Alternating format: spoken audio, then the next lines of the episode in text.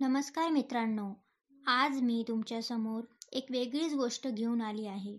मित्रांनो सर्व ठिकाणी फक्त आईविषयीच बोलले जाते आईचेच गुणगान गायले जातात आईच्याच व्यथा मांडल्या जातात. सर्वदूर असलेल्या या बापाचा कुठेच विचार केला जात नाही. मित्रांनो जगात प्रत्येक लोक आपले दुःख आपल्याला होणारा त्रास इतरांशी शेअर करत असतो. पण बाप हा असा व्यक्ती आहे की जो कोणतीच गोष्ट कोणाशी शेअर करत नाही. म्हणून त्याच्या व्यथा आपल्याला कधीच कळत नाही. तो स्मित हास्य करून आलेल्या प्रसंगांना सामोरे जातो.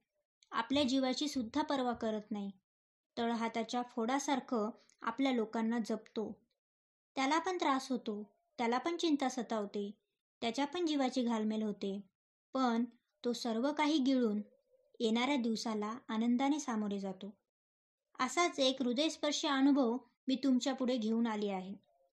मी डोळ्याच्या दवाखान्यात चेकिंगसाठी गेले होते. तिथे एक व्यक्ती आपल्या मुलाला घेऊन बसला होता.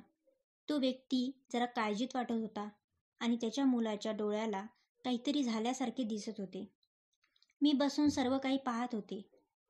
शेवटी मला राहावले नाही. मी त्याच्याकडे जाऊन बसले. त्याच्याशी थोड्या वेळ गप्पा केल्या. तेव्हा मला कळाले की त्या मुलाच्या डोळ्यात फटाका उडाल्याने तो त्याच्या एका डोळ्याची दृष्टी पूर्णपणे गमावून बसला होता. खूप दवाखान्यात दाखवले पण कुठेच फरक पडत नव्हता. त्या व्यक्तीने डोळ्याच्या इलाजासाठी खूप पैसे खर्च केले पण त्याला पाहिजे तसे यश नाही मिळाले. तरीही तो थांबला नाही. त्याच्या जीवाची धडपड ही चालूच होती. आपल्या मुलासाठी त्याने नाही नाही ते प्रयत्न केले. आपल्या मुलाला योग्य ट्रीटमेंट मिळेल या आशेने तो तिथे आला होता. डॉक्टरने त्या मुलाचे दोन ऑपरेशन सांगितले होते. त्यापैकी एक ऑपरेशन झाले होते. त्याने सांगितले की आता तो मुलगा डोळ्याने रंग ओळखू लागला होता. डॉक्टरांनी ते त्याची दृष्टी परत येईल अशी गॅरंटी दिलेली नव्हती. तरीसुद्धा आपण पूर्ण ट्रीटमेंट घेऊ अशी त्याची जिद्द होती. आपल्या मुलासाठी पाण्यासारखा पैसा त्याने वाहिला होता. आणि त्याची दृष्टी येण्यासाठी काहीही करायला तो तयार होता. मित्रांनो त्या मुलाचा प्रॉब्लेम सॉल्व हो त्याला त्याची दृष्टी परत मिळो हीच माझी प्रार्थना आहे. आपल्या बाबतीत बोलायचं ठरलं तर एवढा मोठा प्रॉब्लेम नसला तरी असेच काही बिहेवियर आपल्या बापातही नाही का?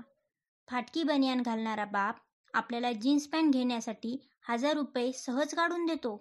स्वतः बटनाचा मोबाईल वापरून मुलाला स्मार्टफोन घेऊन देतो.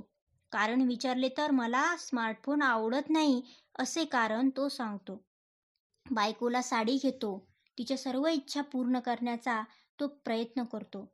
घरी आल्यावर ती सर्व प्रॉब्लेम त्याच्याशी शेअर करते.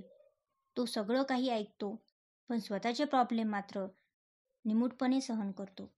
तो कोणालाच सांगत नाही स्वतःचे प्रॉब्लेम तिचा तो नवरा असला तरी बाप म्हणूनच वागत असतो. तो एक घराचा आधारस्तंभ असतो. त्याला आपले आईवडील बायको मुलगा यांना सांभाळण्याची जिम्मेदारी असते. आणि तो ती जिम्मेदारी खूप चांगली निभावतो. त्याच्या या आयुष्यात कधी ऊन तर कधी सावली येते पण तो न डगमगता आयुष्याचा प्रवास आनंदाने करतो. अशा प्रकारे तो त्याचं आयुष्य आपल्या परिवारात वाहून टाकतो आणि केव्हाशी म्हातारा होतो ते त्यालाच कळत नाही.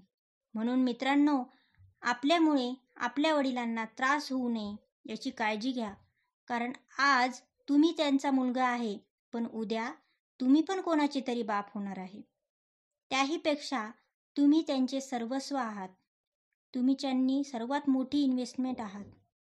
ही पॉडकास्ट ऐकणाऱ्या सर्वांना मी आव्हान करते तुमच्या वडिलांनासुद्धा भक्कम आधाराची गरज आहे. ते दाखवत नसले तरी त्यांचा तो आधार बना. त्यांच्यासाठी म्हणून जगा. तो आनंदच काही वेगळा आहे. धन्यवाद मित्रांनो.